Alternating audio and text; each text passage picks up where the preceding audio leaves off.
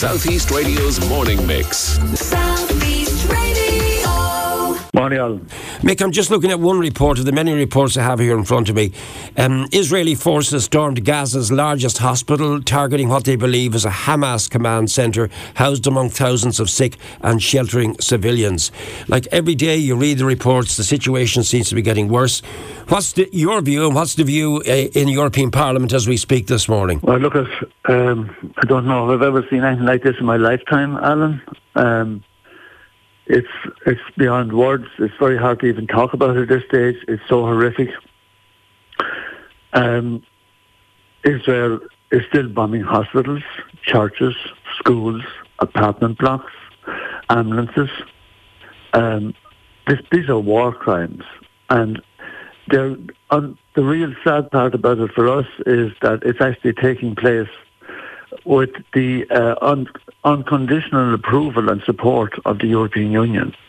I mean, it beggars belief that they will not call for a ceasefire. The European Union and the Americans and the UK are refusing to call for a ceasefire. At this stage, 5,000 children are dead. Children. These are not members of Hamas. These are children. Israel claims that they have killed 60 members of Hamas in Gaza. 60, they claim. They've killed 5,000 children.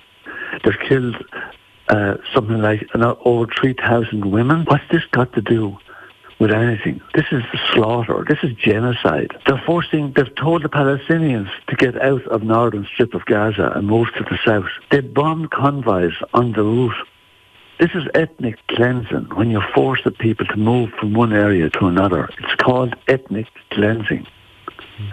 And still the EU does not ask them to stop. What, what's happened to the EU? It's just shocking it is. We, we had a press conference yesterday with the Palestinian ambassador here in Brussels and we had four people living in Belgium who are Palestinian and they were t- that they had lost people at home. There was a little girl of 11. She's lost 52 from her extended family in Palestine, in Gaza. 52 people, 11 year old. And she stood up to talk about it. She's talked about it for four or five minutes. Incredible. Hmm. We had another guy, Mohammed Halalou. Uh, he moved to Belgium 13 years ago. He lost 30 people from his family, including 14 children. The only one left of his, of his uh, original, of his main family is one sister. His mother, his father, his two other sisters, and his brother are dead. Another, uh, Ahmed Somali, lost 15 members of the family and spoke as well. Right. It, it, uh, what, I mean, uh, what, what is it going to take to stop this? When is when is when is the EU going to come to a position where they think there's enough dead to call Israel to halt? This is a genocide. What do you make of the Irish government's stance on it, Mick? What, what's your view of the Irish government? Micheál Martin is out there as we speak, or was out there when I was listening to the most recent bulletin there a few moments ago. Uh, what do you make of the Irish government's stance on this? Do you think they've been strong enough? Well, well the, the, the Irish government uh, have been better than a lot of the governments in Europe. But they're not doing enough. They can do more. There's like a council meeting. Yeah, like what? And well, I, I mean, well, well, okay, like what? Well, for a start, right? There was a council meeting, and all 27 members have to agree hmm. to what comes out of a council meeting. If one 20 oh, of the 27 object and uh, and don't approve of the text that comes out, then it won't come out. And Ireland can, Ireland can, can uh, at the council meeting, that's where we have our most power, right? Because the fact that unanimity is required, right? And Ireland has to not al- not allow anything to come out of the council unless they call for a ceasefire. And Ireland isn't doing that at the council meetings in Brussels.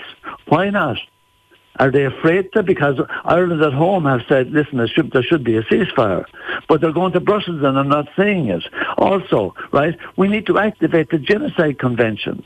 Any, there's 149 states party to the Genocide Convention, and every one of them has the right to call out the genocide that's happening in Gaza and report it to the United Nations, and it forces the United Nations to investigate it.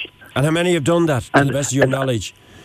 Well, there's nobody, there's nobody has done it. They're all afraid. They're afraid of the Americans. Hmm. It's it's chronic. They're afraid of the Americans. American empire is just has been just too is too powerful for them to take on. But there's listen, the, the Palestinians have been slaughtered. And, and we're we're just not doing enough to stop it because we can be a, an influential player. We're a small country, but we can play a small role, a, an important role. We can. Talk to me, go back to the um, press conference you had uh, alongside the Palestinian ambassador to the European Union, Mr. Adel Attia, is it? Uh, and representatives of the families. You talked about the families. What was the response to that press conference? What level of coverage did it get? Oh, uh, listen, um, there wouldn't have been much, Alan, right? Um, people see it, right? The mainstream media don't cover these things very much, right? Because the mainstream media, um, I mean, look at the truth be told, RTE's coverage of the war has been very disappointing as well. Um, they are, it's like as if uh, they, they're, they're afraid of the Israelis, they're afraid of the Americans. Um, it, it isn't an even coverage. So I mean, uh, when people, when the Palestinians speak, uh, you know, th- there isn't people jumping up and down uh, to give them coverage of of their plight. I mean, listen, there's 21 hospitals have been bombed. Now think about it, hospitals. And their argument is that, oh, Hamas are in the hospitals. Well, if Hamas are in the hospitals, see, there's p- people, uh, the EU has said, oh, Israel is entitled to self-defense, is, is entitled to defend itself. Well, in actual fact, hold on a minute, are they entitled to self-defense? You see, self-defense, the UN Special Rapporteur for Palestinian Human Rights, Francesca Albanese, she says that Israel, and this is a member of the UN, right? She's the rapporteur. She says Israel has no right to self-defense against Hamas under international law and is committing war crimes and must be accounted for, she said. Because she says Israel could not claim self-defense in the laws of war because that can only be prescribed when under threat from another state. Hamas are not a state. Gaza is not a state. But do you out, do you Hamas outright, do, are do you out, militant- Mick, do you outright, Hamas are a do you- militant yeah. group. Do you outright condemn Hamas are a mili- a militant group. And what's your view of Hamas? Of course, uh, I'm, I'm, I'm not time for them. Uh, the violence they carried out against uh, innocent civilians in, in Israel was terrible. I, I, I condemned it straight away. Right, but is, Israel cannot claim the right of the defense, self-defense, she says, against a threat that emanates from a territory it occupies, from a territory that is under belligerent occupation. And she says what Israel was was allowed to do was to act to establish law and order, to repel the attack, neutralize whoever was carrying out the attacks, hmm. and then proceed with law and order measures, not waging a war on the civilians of, of, of Gaza and the civilians of, of Palestine. Because that's what they're doing. They're targeting civilians. And who is this, This Francesca Albanese? Hamas is if, if they've only if they've only killed sixty people Yeah. in Gaza belong to Hamas, and they've killed 5,000 children.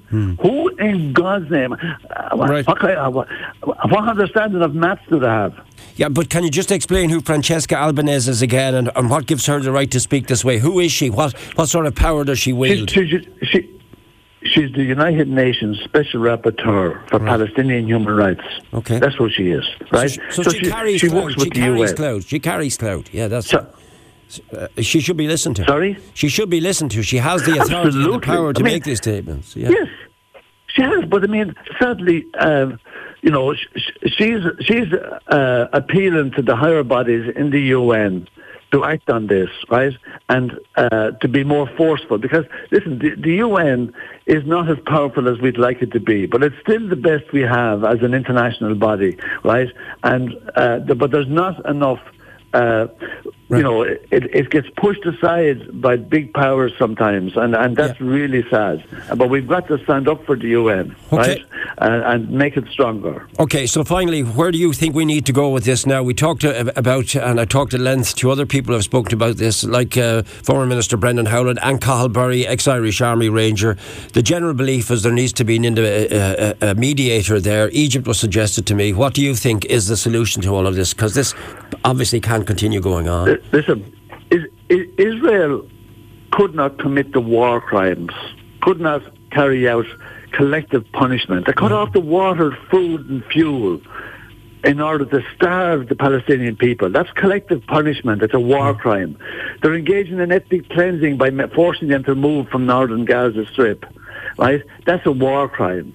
Mm. They're bombing hospitals, churches. That's a war crime. They, but Israel couldn't do this without the support of the US and the EU. So what has to happen is that the, the US and the EU have to be pressured more by the citizens of the world to, to withdraw their unconditional support for this brutal far-right apartheid regime in Israel. But that's what it is. Call it as it is.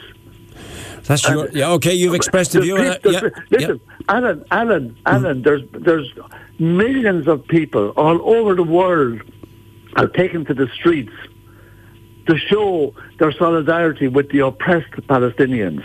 Hmm. And yet our politicians, our politicians who do not represent their citizens like they should, you, you have the vast majority of over 90% of the people of the world wanting the war to stop, and we have all these politicians supporting the US-Israeli position. It's shocking.